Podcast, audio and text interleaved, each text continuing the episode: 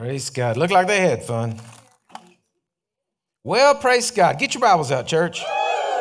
And just throw that baby open right now. And I'll get going in just a minute. I'm going to start a new series this morning. I don't know how long it's going to take. But uh, title of the message is What's Normal? What's Normal? I've been wanting to preach this for a couple of months and, and just waiting for the Lord to let the reins down and let me do it. And so I'm going to have some fun this morning. And uh, I hope I hope you get some plenty of ammunition this morning to do to talk to people in the world and tell people what's going on. But uh, anyway, I don't know if y'all have noticed, but you know what we used to call normal is not normal anymore. Hello. I went to San Antonio the other day, first time in a good while. I don't usually go to town. I do everything I can to avoid it. And uh, but I had to go to town and went to San Antonio and walking around a little bit. And I, you know, I thought the circus was in town there for a little bit. And I came home, told my wife about it, and she said, "Well, Robert, that's pretty much just normal, you know." And I said, "Ain't normal to me, you know. It's something, something not right. I mean, this is crazy." I said, "I saw things that I shouldn't have seen." And uh, that was just in a nice place. I wasn't like I was down there in the, you know, the the bad part of town. I was in the good part of town, and I was just like, "Whoa!" So anyway, so I, I, know y'all know this, and, and I'm not trying to be an alarmist or anything like that. I'm trying to I'm trying to empower you as a church, and for everyone listening out there, you got to understand, church is a lot bigger than what we've got sitting in here this morning. You know, there's a lot of people watching the broadcast and watching the podcast, and so there's a lot larger church out there. And I want to I want to go to heaven and be able to stand before Jesus and say, I preach the gospel to the people that you gave me to preach the gospel to. That's what my goal is in life. And so it's pretty easy and pretty evident to see the things that are going on when we see major crises like what's going on in the Ukraine. People are dying. I mean, I, I, for those of you that don't know, you know, I spent a lot of time, I've spent years over in the Ukraine preaching the gospel. And, and so it breaks my heart every time I see a town that's being attacked and what's going on because I was there. I know what it was like. I, I know what the people are like. And, and so it breaks my heart. But to see that that's what's going on with that, we see evil and wickedness going on all over the world. We see right now that because America is weak, that the, the bad guys, the evil and the evil, the one that the, that the enemy's working through, the evil in the world, is rising up. We see everybody flexing their, their muscles, rattling their swords, you know, t- trying to take over countries, do this, all this kind of stuff like that, shooting rockets into Israel, trying to destroy Israel, trying to do this, trying to do that. It's all going on. And it's the reason why it's happening is because for the very first time, America is, the, is a weak nation. We're not, we're not a strong nation. We're not being who we always have been. Whether it's right or not, whether you agree with it or not, America has formed itself into being like the police force of the world. As long as we had a strong presidency, we had a strong president, the bad guys kind of held ourselves in check. It's like Israel. The one thing I love about Israel, you know, Hamas will shoot a rocket over and it hits in the middle of a plowed field. And Israel launches all their jets, goes over there and blows everything up. It's like, you're going to mess with us, you're going to get a hurt. Well, that's the way it's always been. America's always been the great police force. We've gone around the world. I mean, as far back as you know, you want to go, uh, and that's what we've we've been. But now we're a, a weak nation. We're a nation that's that's turning from God. We're a nation that no longer honors our covenant with our, that our forefathers made with God Almighty to form America. All right? And so I know I'm talking to good folks here. I know I'm talking to people that are probably listening to me on the broadcast and people in here today. You know, I'm not talking to the normal church, and I'll show you even why here more in a minute. But uh, so don't don't. I'm not trying to beat you. I'm preaching. I'm just telling you the truth. You gotta you gotta wake up to this reality. This is what's happening. Evil's on the rise. California is putting forth a bill right now. Uh, I think it's 2223 uh, bill uh, where it's coming out of San Francisco. But it's a panel uh, of legislators. Uh, there was 14 on the uh, panel. 11 voted for, three against a abortion bill that would go forth that would allow you. This is the truth uh, you can go look it up. I'm not making this up. That would allow a, a person to have an abortion 20 day, 28 days after the child was born. Yes. They're fighting it and they're fighting it and they're going up there and you can go look at it. There's a bunch of people against it. But there was 11 people on this, this you know, uh, congressional district that said we should do it. 11 of 14. And I'm like, how could anybody think that? How could anybody think that a child being born, if you killed it, it wouldn't be murder? How could that be? But you see, when you go into evil and you start walking in things like that, then all of a sudden that gets to be no problem. If you go look at the, the, the war going on in the Ukraine, there's a group called the Wagner Group that was hired by Putin to go in there. They're nothing but mercenaries and killers I saw some statistics on them, and they said that 70% of them are sociopaths, that they just want to kill. They just, they, they're sociopaths picked out, brought in, made mercenaries that can do this, and they just send them in to kill. And that most of the atrocities that are taking place with the, with, uh, the killing of people, you know, they're finding mass graves, five, six, seven, nine hundred, thousand people dead in mass graves, so they just went in and just kill civilians. Well, we look at that and say, that's not right, that's not normal, but that person has created that to be a normal because they're a sociopath and they want to do it and nobody stops them. And so therefore they want to kill and that they, they can go do it. They got a place. All right.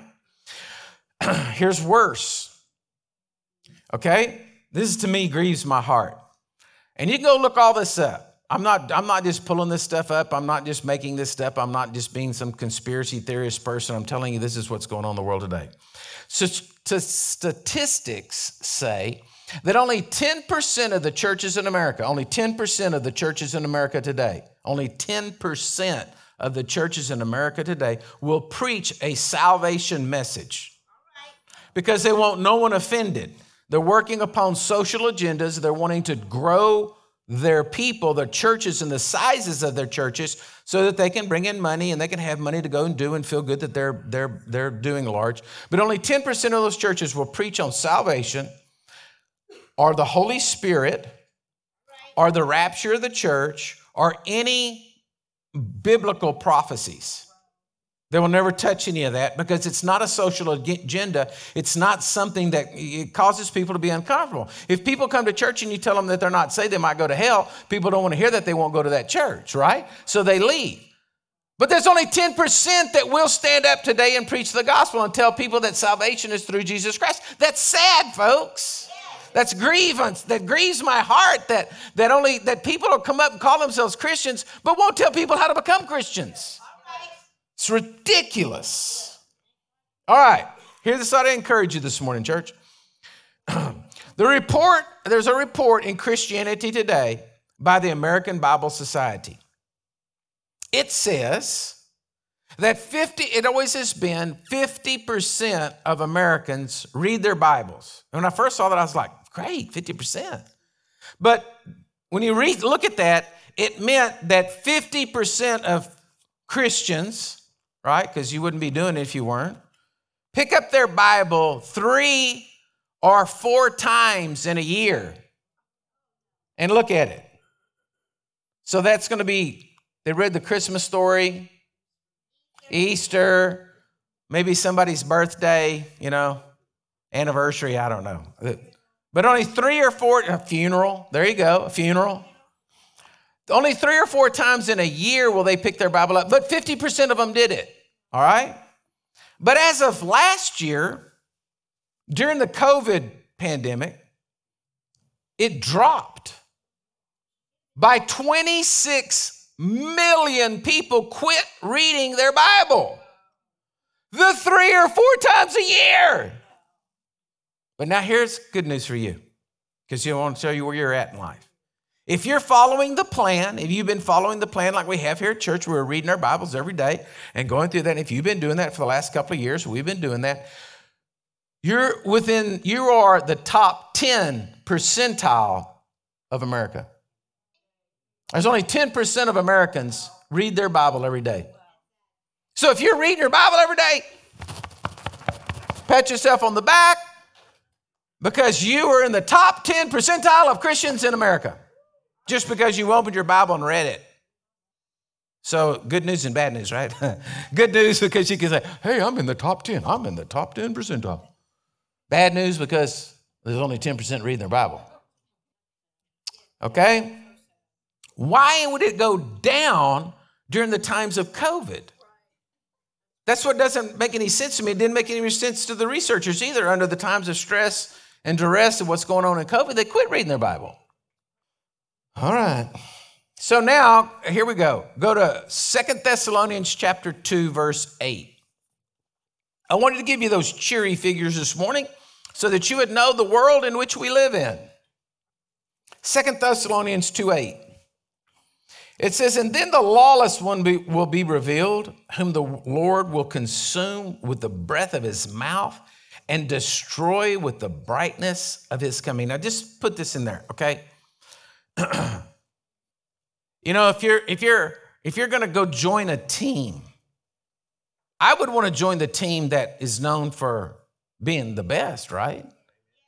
So if if if Team Jesus He's coming back. And when the, the biggest, baddest dude that can come from the pit of hell, the Antichrist, is opposing Jesus, and when Jesus just comes back and with his breath and the brightness of his countenance, he destroys him. I want to be on the King Jesus team, amen? I don't want to get on the guy that just go and he's gone. He goes on, he says, And the coming of the lawless one is according to the working of Satan with all powers, signs, and lying wonders, and with all unrighteousness, deception among those who perish, because they did not receive the love of the truth. They did not receive the love of the truth that they might be saved. I want to I want to expand on that a little bit. They didn't receive the love of the truth of God's word. They didn't receive the love of what the truth is. They stayed in torment, they stayed in delusion. They didn't believe God loved them. They didn't stay in the truth that God loves them. Hello? They wouldn't walk in the truth. And so it says that they perished. There are people today not walking in the truth. There are people today who are going around and believing that they can do what they want to do and everything's going to be okay. Okay, so let me tell you this. Now, here we go. There's this word I ran across. Y'all may have already all known it, but I didn't know it, okay? And I got to laugh because I got this out of a gun magazine. I was reading in there an article about a self-defense deal, and uh, and this word popped up, and I was like, "Huh, what's that word?" And I started researching the word, and that got me off on this whole message. So I actually got this message out of a gun magazine. It's called normalcy bias. You may have heard this word. It was new to me, or you know, it's not something I run across all the time. Normal, yeah, but normalcy biased. Okay. So normalcy bias, and I want to explain a little bit more here, but it, it's it is being turned on America today, or really the world, but I'm focusing on us. It's being turned on us to create a normal of what society is calling a normal and get you to accept it. So the enemy is using this technique on you. If you've noticed, TV commercials have changed, television has changed, things that you would have never seen in even 1970 on television. Now you see there's, there's all kinds of stuff going on. You look at it and you say, What? And you, you know, it's pretty bad we had to censor commercials. Okay? But it's all to just get you off the mark. It's not to, look, the devil's not stupid enough to come in dressed in his uh, you know, and, and see him in, in, in, with his pitchfork and, you know, cloven hooves and a, for, a, t- a tail coming out the back and running around everybody. Say, ah, it's the devil, right? But if he sneaks in just subtly a little bit and just gets you to get off a little bit, then as you keep traveling off that little bit path, well, then you end up later on down the road a long ways off the mark, right? So I looked this up Again, this is all, I mean, you can just go in there and search the internet and you can find this stuff. I'm not pulling this out of, you know, the sky. Well, I guess I am. the world's first television commercial. It was by Bulova Watch Company. The ad lasted for 10 seconds. Okay? It cost them $4 to make it. No, excuse me, it cost them $4 to, to, to, to put it on the television and $9 to create it. And about 4,000 people in New York saw it. That was the first one. It was on a Dodgers game, I think, or something like that. So in the world, we see we got four types of advertising, right? We got print, the printed page, radio, television, and internet. Well, internet's probably the biggest thing right now today that's going out. Newspapers are going out and that kind of stuff. But internet is probably the biggest thing that most people see. So what it is is let me just throw a few things at you here. All right. I started looking up the most successful television commercials or commercials. Didn't have to be TV because it could be internet. And so the first one that popped up was Nike. Nike shoes, you know? So, how many of y'all in here know what the, the, the saying of Nike is? Nike's saying is, huh, see, you know it. Well, in 1988, that was before they came out with the commercial, Just Do It, and started promoting Just Do It, Just Do It, Just Do It, Just Do It. They show different scenes, but always Just Do It, Just Do It, Just Do It was what you heard. Just Do It, Just Do It, Just Do It. Then you related Just Do It to Nike, so that created a normalcy bias. In 1988, when they started their sales, their sales were about 800 million, and they were really only selling to the sports world because that's who bought their shoes. And so then they created these commercials and put normal people in shoes or other athletes in shoes and started running these commercials. Nike just do it. And by 1998, they were a $9.2 billion company. So, see, they got everybody to say, wear Nikes and I'll be an athlete. So they got this normalcy bias going that you go buy go buy Nike shoes, put them on, and next thing you know, you're healthy. All right, here's another one. Wendy's. Okay, so how many knows the slogan of Wendy's? Wendy's is what? Where's the beef? So they came out, they found a niche. Somehow or another, they dropped one more piece of hamburger in there burger and then said we got more beef in ours than they got in theirs. And so where's the beef? And they had you remember that? They had the all the deals are about where's the beef? Where's the beef? Where's the beef? Right? Now this one i, I, I love because it's one of the most popular and, and successful commercials ever. How many of y'all remember growing up there was the owl? Big glasses on. Y'all with me? What do you have? Tootsie pop right?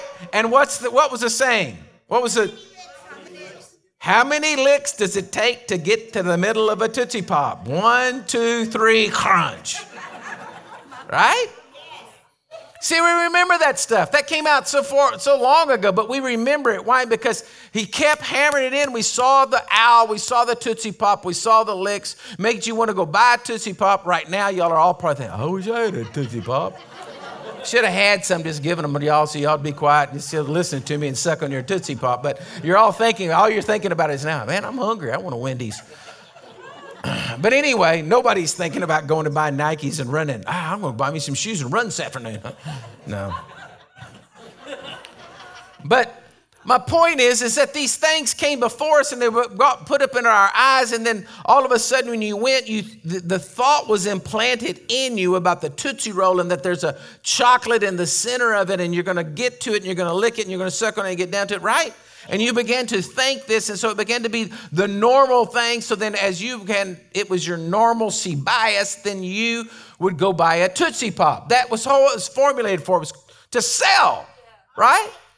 They weren't about our health or anything of this nature. It was about sales. Well, the devil's not stupid. He does the same thing. He goes in and he starts putting stuff before you and putting stuff before you and putting stuff before you until after a while you start to accept it as normal. Let me give you an example. You're, you're, you're raised by parents who fight. The parents come in, they, they, they, they, they, they, yell and scream at each other. They cuss in front of the kids. You were raised in front of that. They throw plates, they throw glasses, they throw pots and pans. So then you become, you live them, you're raised in that. You just, you just assume that you're a loud household. And so that, that's the normal because you've developed a normalcy bias. Then you get married to somebody. And so whichever way it goes, husband or wife, you get they get married, and then the next time, the first time they get in a fight, then they go for the dishes, and the other person is like, What are you doing? Because they weren't raised like that. Hello? And so the, the, the, the, the newlyweds are saying, what, uh, You're crazy. There's something wrong with you. I didn't know you were crazy. But they, what do you mean? This is not the way you fight? This is not the way you do it? You don't cuss and scream at each other? No, I wasn't raised in a household like that. We don't do that. We don't fight. We don't, no, no, no, we don't do that. We, we, we handle things differently. But the other person, it seems like that's the normal. And you try to tell them that it's not right, and they're like, Whoa, what do you mean it's not right? This is the way I was raised, the way we do it. Hello? So you begin to accept things as normal. That's what's happening to us today. Now, I, I mean, don't get mad at me over this. I'm just telling you my, I'm just telling you my normal, okay? Whenever I traveled around the world, and I saw anybody with a mask on. If I saw somebody with the mask on, I immediately got, whoa, that sucker's sick. Got, you know, got the somethings. I mean, you, you follow me? That's what my thinking was to have a mask on. I knew they weren't a doctor that just forgot to take their mask off from the hospital. So I saw him and I was like, man, that dude's got tuberculosis or something, you know. But then now all of a sudden, if you don't have a mask on, then you're the bad guy because you have no sensitivity towards others, right? And they've turned this whole thing around and trying to make the normal is wearing a mask. I also grew up when people had on masks, they were bad people because they were going to rob a bank or hold you up. They had a mask on their face so that you, they could not be seen. Right? That was my normal. I remember when this first took place, and, and back in 2020, I drove down our street and looked over at the bank, and I saw three guys going into the bank with red bandanas on their face. And I laughed. I'm like, really? I mean, really? Is this is this our new normal? That you have to wear, you have to be a bat, masked with a bandit's bandana on your face to go into the bank? I want my money. But you see what I'm saying? Our world's gotten rocked and changed, and they're trying to say that's the normal. And so, as you as the devil sees this and, and he goes along with this, he's trying to get you to accept things as normal. Now, let me get a little bit more into this. When we begin to accept things as normal, we enter into a phase called denial. You know what's wrong, but, but the bottom line is you're just you're just in denial. When we believe our streets are safe, then we deny that harm will come to us. You can have this, no, everything's okay. It's all right. I mean, I, I, I go down there all the time. Like I say, I went down there the other day on the streets and the circus is out. Let's get rid of our police and everything will be better. And I'm like, uh, excuse me, I don't think that's right. Don't get me to try to accept that normal. and some of y'all might not like this one, but when we believe our doctors know best, huh, we begin to deny there's another choice. When we believe our leaders, governments, have our best, then we begin to deny there's maybe other motives behind this knowing that only 10% of the churches preach the gospel when we believe our church denominations know best. Or the preacher knows best just because he's been to seminary. Then we deny the truth of god's word. Yep. we believe that the normal experience would overtake the abnormal one. So we don't act. Right, if we christians sit around and never raise our voice right. never rise up and say that's not right that's not right. We're not going to do that. When it's not right to kill a baby 28 days, it's not right to kill a baby anywhere, but 28 days there, it's murder, and you should go to prison. If we don't say anything, then you begin to develop that as your normalcy bias. You just let it go by. You don't act, you're in denial. We begin to believe falsely that the return to normalcy would be swift. This is normalcy bias at work. And it's behind some of the most devastating tragedies in the human experience.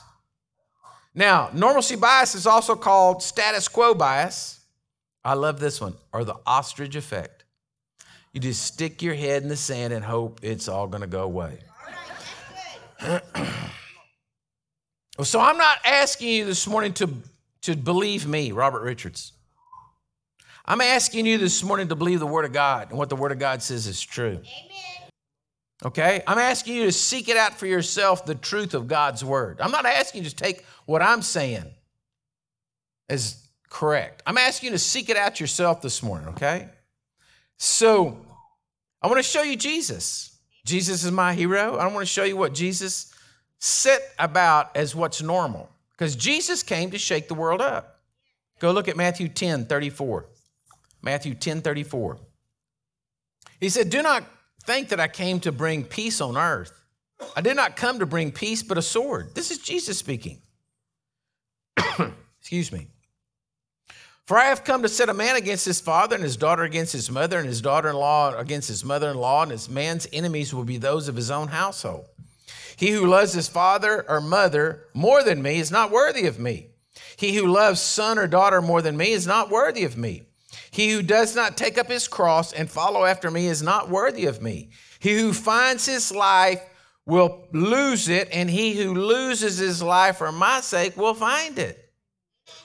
We have in a world today, because of weak preachers preaching in the pulpits and churches not doing what they're supposed to do, putting out in front of people social justices and social things and trying to make everybody happy. And, oh, okay, you want to do that? Okay, well, go ahead. We'll find some way to, we'll find a loophole around it in the Bible somehow.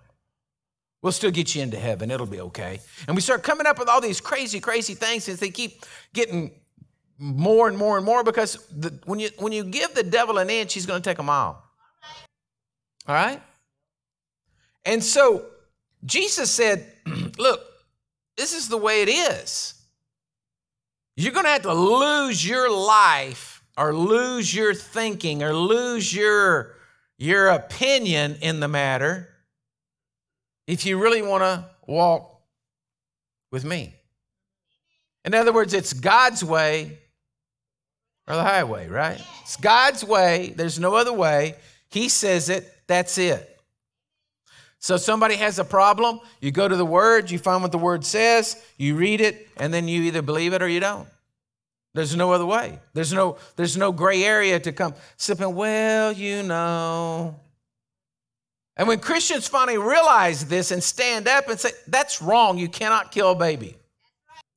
That's wrong. We are not doing that. That's wrong. No. We're not, you know, right now there's a bill in Florida. They're, they're trying to pass a bill that just simply says that you're not going to teach uh, children from pre K to third grade sex education. Now, the first thing I think of is what are you talking about anyway? Right? That's all the bill was supposed to say. You can't do that because they want to teach our children things that are not right, that are not biblical, that are that are ungodly, and they want to take and teach that so that that becomes the norm. Do you see this, church? It's the tactic of the enemy. Listen, forget about it. it is not about politics. I've told you this for years now. This is not about politics. This is not about Democrats versus Republicans. This is about the devil trying to work his way in to get America and everybody sided off over onto his side so they will miss the mark and miss heaven. It's about heaven and hell, folks. I'm telling you, there's nothing else on it. There's no way to even look at any different. And I know there's good people get caught up in things and they get deceived. Yes, and that's why we got to be preaching. But if there's no preachers out there, if there's nobody telling people the good news, if there's nobody out there telling people that what, what the road they're going down is going to lead to destruction, then what's going to happen? They're all going to fall off the, the, the deep end. So Jesus said, There's no way, listen, there's no way, there's no compromise. It's my way, and there's no other way. All right? Look at Matthew 24. Matthew 24. Y'all still with me? We've had a total breakdown in our society. Most of us out here, you know, we're in the country and we have a different viewpoint, a different way of thinking than, than a lot of people, and uh, of what's right and what's wrong. But we've had a whole total complete breakdown in society and and children have been taught by the television and the internet of what's right, not by parents basing it upon God's word. All right? And so we've gotten ourselves into this situation. So Jesus said, Matthew 24, 3. As he sat on the Mount of Olives, the disciples came to him privately, saying, Tell us, when will these things be? And what will be the sign of your coming and the end of the age? And Jesus answered and said to them, Take heed that, you, that no one deceives you, for many will come in my name, saying, I am Christ, and will deceive many. And you will hear of wars and rumors of wars, and see that you're not troubled. For all these things must come to pass, but the end is not yet. For nation will rise against nation, kingdom against kingdom, and there will be famines, pestilence, earthquakes in various places. All these things are, the, are the beginning of sorrows. Then he will deliver you up tribulation, they'll kill you, and then you'll be hated by all nations for my name's sake. Then many will be offended, will be betrayed, will betray one another. They will hate one another. Many false prophets will rise up and deceive many. And because lawlessness will abound, the love of many will grow cold. He who endures to the end shall be saved. This is the gospel of the kingdom, will be preached to all the world as a witness to all the nations, and then the end will come. Now, Jesus told this, so it's going to happen.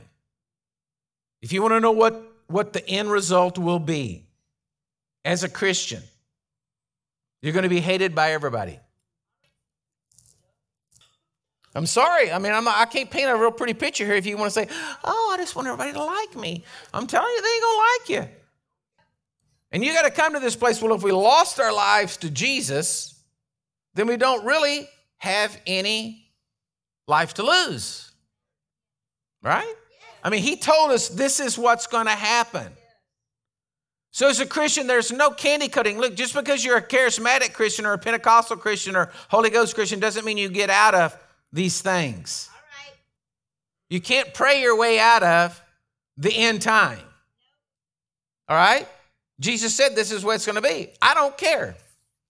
To be honest with you, I like it because I've got in my mind already straight good and bad, heaven and hell, devil and God. It's already straight in my mind. And I'm going on God's side and I'm on his team, and whatever comes, comes. And just tell me, Lord, if I can shoot or not. That's all I need to know. I'm sorry, it sounds terrible, but I'm just telling you, that's all I need to know. When do we lock and load, and when do I need to just say, okay? All right? But I want to notice, I want you to notice something here. I can't tell you what verse it is because I have the scripture written down here, but it says, uh, Many will be offended and will betray one another and hate one another. And when I saw that, it leaped off the page to me. I thought, oh my gosh, there's another whole message there. If you if you get offended with anyone, hear what I'm saying. If you get offended with anyone, it is the devil's tactic to take you out of your place. If you get offended, you become you get on the road to betrayal and hatred. So what I'm trying to tell y'all is I see a lot of people right now that I know to be Christians, and they're up in arms about everything. Oh, this is going to be what? Uh, oh, they're getting offended about everything. And I'm saying, look, the road to offense isn't going to get you where you need to be because it says you're going to end up going to down the road of betrayal and hatred. That's not what we need to do. We need to be wise, the Bible says, as serpents and gentle as. We need to be understanding the times we're in and what's going on. That's why I'm trying to convey this. Don't let yourself get all offended. Listen, I know what's going on in Washington. I know what those people are doing up there, okay? And I could get up here today and tell you all the crazy things and this and that and the other and talk about, you know, the, the, the, atrocities that are taking place in Washington, but it ain't gonna do me any good to get offended and all bent out of shape about that. I need to know what the gospel says. I need to know what this says because if I know what this says, then I can deal with whatever's coming. And if I get offended, I'm only gonna be over here on the road of hatred and betrayal, and so I wanna stay out of that. So it's not like I'm uncaring about what's going on, I just realized, okay, you guys are crazy. Now, Lord, where do I need to be? How do I need to position myself in this? That's all I'm knowing. How do I position myself? How do I position myself in this situation? Because you guys are crazy. You're, you're, you're, you're, totally given over to the devil and all the demonic thoughts in the world. And, the, and just a, a, a, a I mean, folks, come on. I mean, there's some things going on that you just don't, you don't, I mean, it's sad. But there's no sense me standing up here and getting on that soapbox and beating that dead horse because it's a dead horse. I don't want to get offended because I need to stay not, not in hatred and not in anger. I need to be wise right now to help y'all and lead y'all in the right direction and make sure that y'all are y'all are in the places you need to be so that we can hear the voice of God and knowing what we need to do for the next step because folks I'm telling you Jesus already told me what's going to come and it ain't good. This is not conspiracy theory. Right now, today, I'm telling you, there are, there are powers that be that want America to fall. Because if America falls, then there is no police force, there is no one to stand against them, and they can go do whatever they want to do. And I'm telling you, I believe with all of my heart that there are people in government today that think they have a good agenda and they're trying to push it because they're deceived. They don't know, they do not see the truth. And they don't realize they're just being manipulated by the enemy to destroy this nation of godliness so that that we stand against the enemy. But I'll have to tell you something, church. It is all a part of God's plan, the end times coming in anyway. Jesus told us right there in Matthew 24. All right, so it shouldn't be a surprise to us. But I want to, I believe as Christians, we're supposed to fight for as long as it takes to keep godliness. Like in the, the elections coming up, I believe you better get out and vote, right? You better vote as much as you can.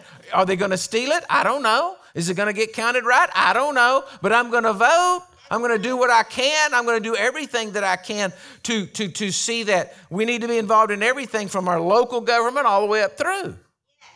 Right? And if it changes and everything turns around and America's bought a few more years, well, then fine. But I do know the end's coming because the Bible tells me the end's coming. Is it going to come in my lifetime? I don't know. Is it going to come, you know, when? I don't know. But I just know that the end is coming. And I know that today I'm closer than I was yesterday. And so is this it? I don't know. There's a lot of people out there that says this is it. This is the end of it. I don't know. But I just know this if I keep close to Jesus and keep my head on straight, I'm going to know what's going on. And I'm going to do what Jesus tells me to do, and I'm going to live my life, and I'm going to get through, and I'm going to step over into glory, and it's going to be glorious. Hello? And I'm going to take all y'all with me.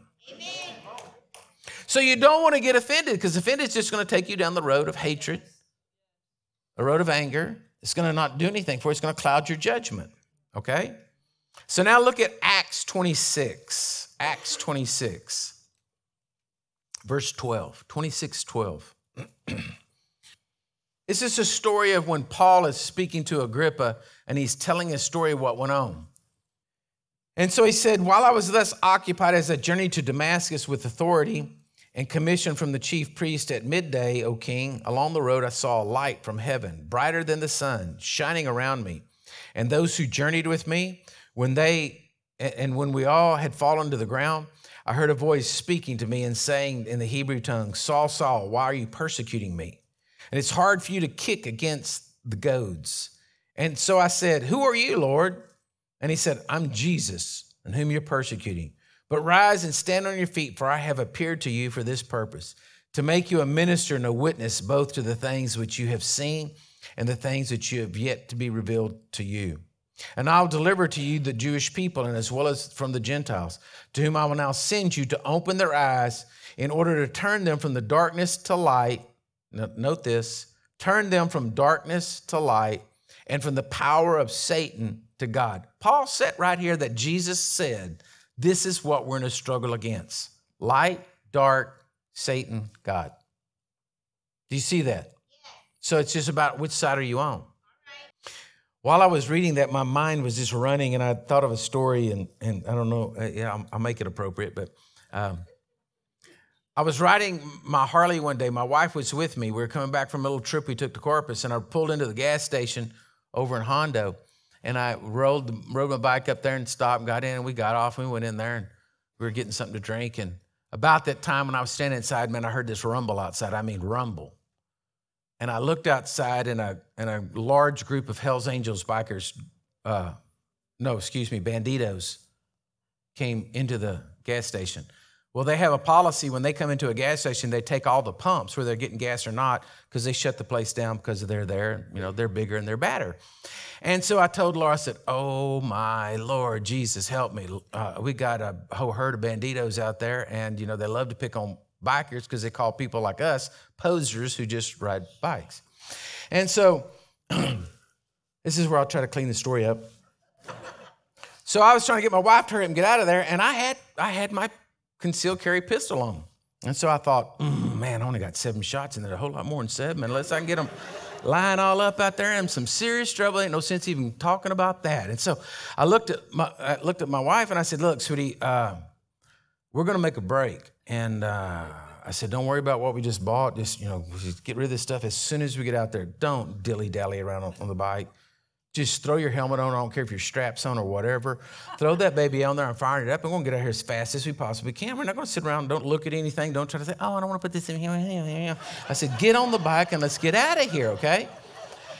And so we went out the store pretty quick, and I was headed towards the bike, and I was just about to throw my leg over it, and this guy, I see him, here he comes. And I like, oh, Lord Jesus, help me, Jesus, help me, Jesus. And so he's coming walking up, and you know, they wear the patches. It says 3%, you know. And you know, if you know what that means, that means that means they're bad. Excuse me, I said 3%, 1%. Yeah. And and and so I knew, you know, that means they're really a bad guy. And so he's walking towards me, and I was like, oh God you know, I'm telling always, get to on the work, on the work, on the work. And so the guy comes walking up. I mean, he's a bad looking dude. And he walks up and he looks at me, puts his hands in his pocket, and says, Nice bike, man. I said, Thanks. and then he turns and he walks off. It's like, Get on, let's go. You know, fired that puppy up, run down the road, pulled over after a little bit, stopped, just right in town. Just got away from them, stopped, you know, kicked it off. Now we can strap the helmet on, do everything, you know. So I got to think about that. Isn't that funny? Because see, that patch represented, I knew what he was, I knew who he was. But that's the way we should be with the devil. They should be coming and saying, oh, that's when them 10% Christians read their Bibles. Whew. Watch out for them, man. They're bad. They don't know. So that's the way you should be. You should have a little 10% patch on you. Say, man, I'm a 10%. I'm a reader of the Bible. And the devil should look at you and say, oh, God, here they come. They're 10, crazy 10 percenters over there, man. They're coming. Maybe that's what we'll call the program 10 percenters. Amen? That's the way it ought to be. The devil should shake in his shoes when you get stirred up. Because you understand what's going on, that it's a battle between good and evil. It's a battle between light and darkness. It's a battle between Satan and God. You already understand this. It's clear in your mind. You're not, you say, why is this happening? Well, you know why it's happening. It's the devil trying to get me off. Why did that person get offend me? Or why did that person do something and I'm offended? Well, I'll watch it. The devil's just trying to get you off mark. You start noticing these things. You start seeing these things. The government's trying to put something out, and you say, "Look at that! Oh, look at that! Devil just trying to get me off." It becomes it becomes evident to us, and that's what I'm trying to get us to do today. Open up our minds. We do not live in a leave, leave it to Beaver world anymore. We do not live in this perfect, you know, great place that everything's all in army. Listen to you, folks. You better be watching your wallet at all times. And I'm talking about the wallet of the Spirit so you don't get stolen from. That's the world we live in today. We need to be armed. We need to be ready. We need to be knowing what we're doing. Now, 1 John 2.16. 1 John 2.16.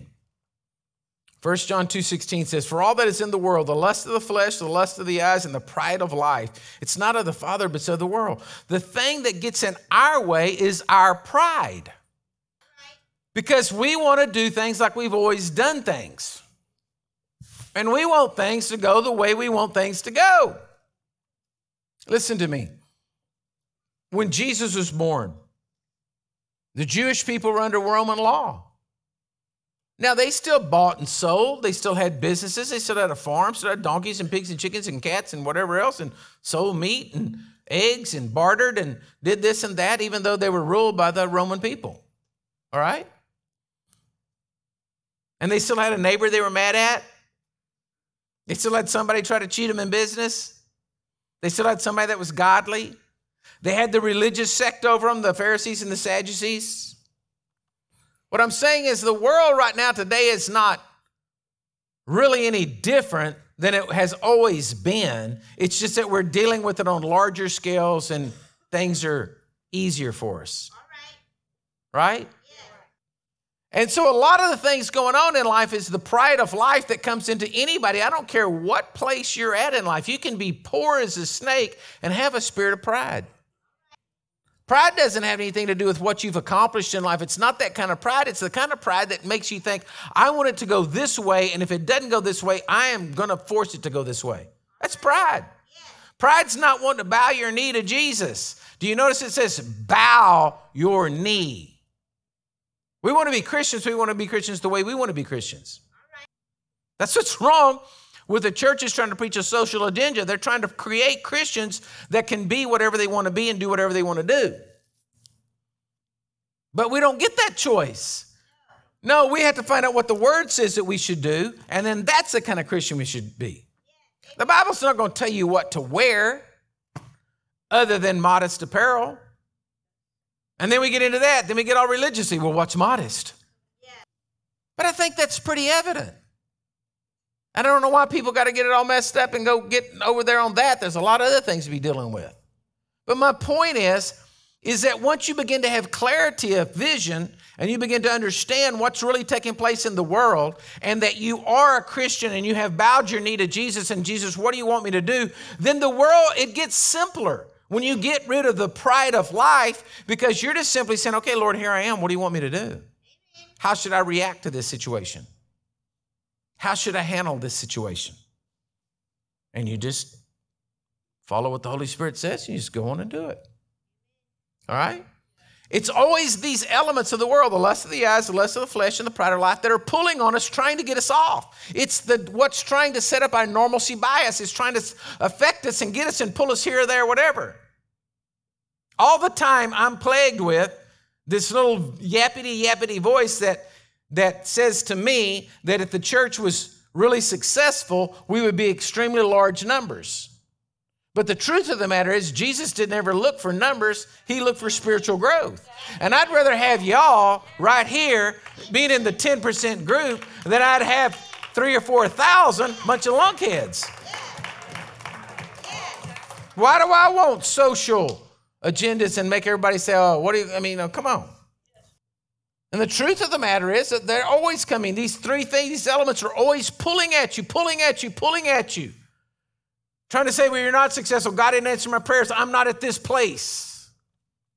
It's always at you. It, all of us. It's the spirit of the world pulling and trying to get us off track. But if you understand and keep your vision right, right. and realize it's about life and I mean it's about heaven and hell.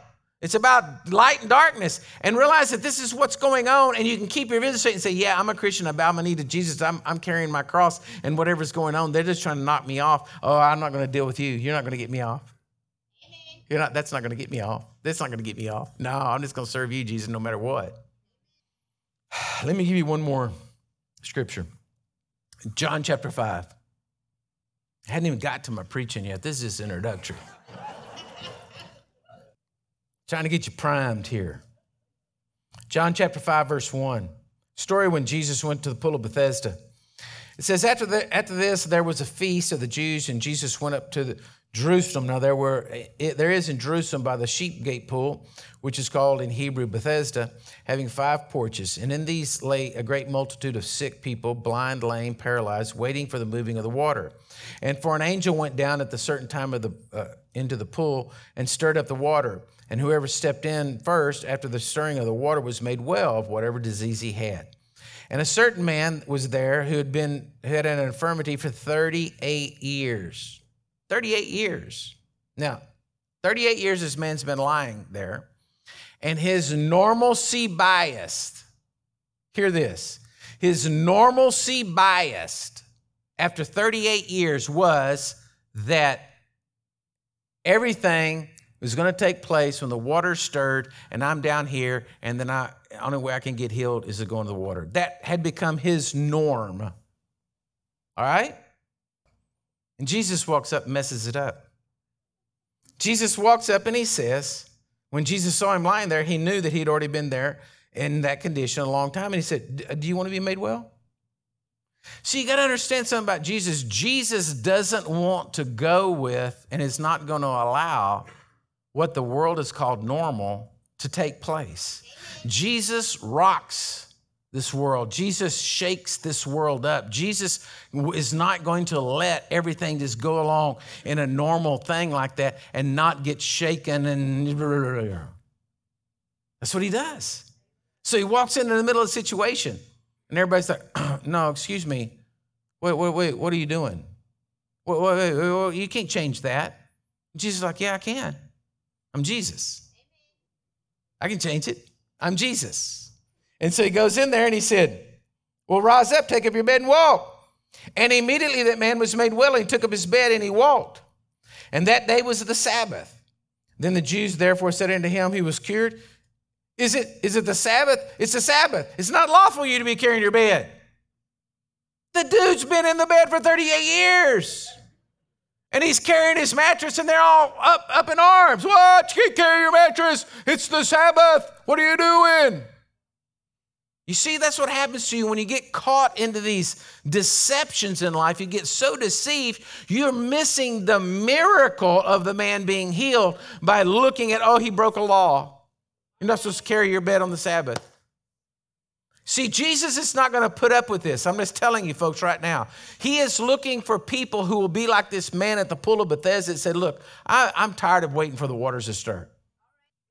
Jesus ain't going to put up with this. In all this going on in the world, listen to me, there is going to be a change. There's going to be a shaking. There's going to be something going on. And I want to be at the side of the Christian. I want to be on the side of what the Bible says is true. I want to be on the side that says, Jesus tell me to carry my bed, I'm going to carry my bed, and ain't nothing you're going to do about it. Amen. You don't like me carrying my bed? Well, you think you're big enough? Come over and take it out of my hand. Because I'm doing what Jesus told me to do. Right?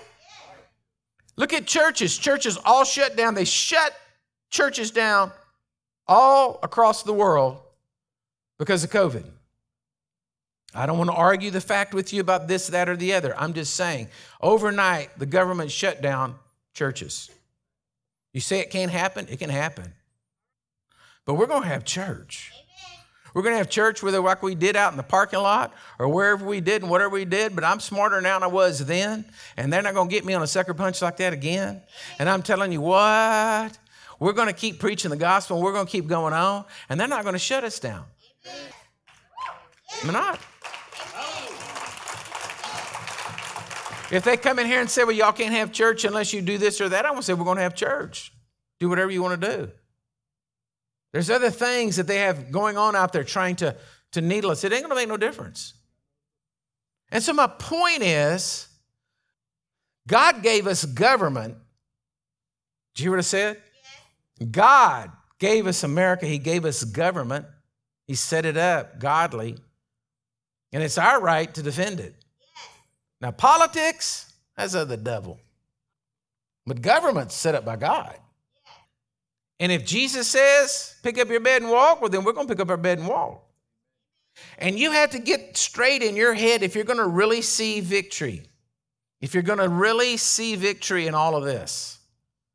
And take from this message today, you got to get it straight in your head. Listen, are you a Christian? You're serving Jesus? If so, this is what we're going to do. Lord, I, I, I'm going to take up my cross and I'm going to walk with you. And that's the end of the story. This is about light and darkness. I'm not going to get offended. I'm not going to get all stirred up. I'm not going to get myself over into hatred and, and, and, and, and offense. I'm going to keep myself straight, following you, Lord, what I want to do. And I think that is what's happened to Christians in America. I think we've been fat eared and lazy. I'm just telling you the truth. I think that we have just been fat eared and lazy. I think we have gotten so accustomed to just going to church and let the preacher do everything, and, and, and we've not done what we're supposed to be doing in life. And we're not like the other third world countries who have literally risked their lives to become a Christian, like a, a Chinese underground church, one of the largest churches, most powerful churches in the world today and and you, you, risk your life to go in that. Muslim countries, you go to become a Christian, your life is ended. Uh, here, I mean, we just try to figure out what flavors are the best, who, where we're going to get the best deal, who's got the best program, and what we're going to do. You got every selection in the world in America. And we've just gotten fatter and lazy, and it's time for us to wake up and say, "I'm a. I, I, this is something. I really am a Christian. yeah, I bowed my knee to Jesus. He's the King of Kings, Lord, Lords. And he's coming back, and we're going to win this thing, and we're going to go to heaven. And whoo, this is about light and darkness, and I, I'm on God's side, so I'm going to win. But Lord, prepare me for what I need to do. And we start to wake up. Amen. And then you're ready. Then you're ready for whatever comes. Amen. Amen. Well, stand to your feet if you would. Praise God. Can I have my prayer team come down? Now, listen to me. If you're listening to the broadcast, you're watching, you may say, That's the craziest preacher I've ever seen in my life. Oh my gosh, I can't believe what he's talking about. That ain't what I heard in church. Well, I'm telling you, I'm not afraid to tell you what the gospel says. Neither are all these people out here that have come and given their lives to Jesus. Listen to me. The Bible is real plain, real simple, folks. He says, if you're not right with God, you know it in your heart. You already know whether you are right or not right with God. It's no, I, I, there's no dog and pony show that I need to put on to tell you if you know if you're right or not. You know it down on your side your heart. If you don't know for sure you are, the Bible's simple. Simply says, if you will call out upon the name of Jesus, that you will believe that he is the Son of God, that he died on a cross for your sins, and that he arose from the grave for you. And you believe that with all of your heart, and you ask him to come into your life and forgive you of your sins, that you will be saved. It's that simple. It's not joining a church, there's no hoops to jump through. It's faith in your heart and confession of your mouth. So if you're out there watching or listening today, listen to me right there, wherever you are, you can just call out upon the name of the Lord and you'll be saved. You can just cry out and say, Jesus, come into my heart right now. I believe you're the Son of God. I believe you died on the cross for me. I believe you arose from the dead. Forgive me of my sins. Wash me in your blood. And right there, He will. He'll come into your heart and He will touch you. If you're in the building today, I got the prayer team up here. We will pray for you. If you don't know Jesus, you're not sure that if you died today, you'd go to heaven. Maybe this message has convicted you and you don't feel like you ever really bowed your knee to Jesus. Well, they're up here to pray with you. People are getting saved every week.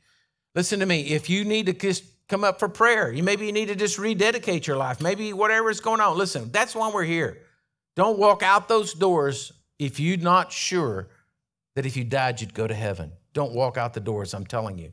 Come up front and pray with these people. It's not going to hurt, it's going to save your soul, and then you're going to be on the right path. But I want to pray for you, church. And I know I might have been a little rough today. I didn't think I was, so I was just having fun. But, you know, don't get offended because that's just going to put you on the road of betrayal and hatred. So don't do that. Don't get offended with me. Go research and look at what I'm saying. Go search your Bibles to seek out the truth. Read your Bibles and be a 10 percenter. Huh? Read your Bible and be a 10 percenter.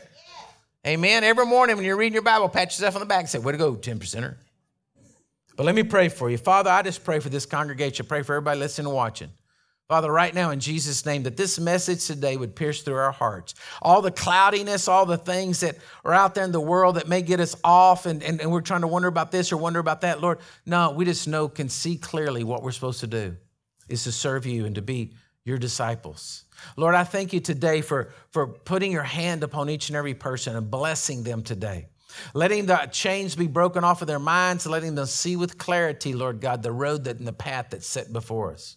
Lord, I pray right now that, that, that uh, they're wake up and their eyes are open and that we see, Lord, like we've never seen before. Jesus, I praise you for it. Now, Lord, give us people this week to run across to preach to. Give us people this week and divine appointments and, and let us be aware and see them, Lord, so that we can win souls for the kingdom of God. Lord, bless them exceedingly abundantly today, Lord, in Jesus' mighty name. God bless you, church. Amen and amen.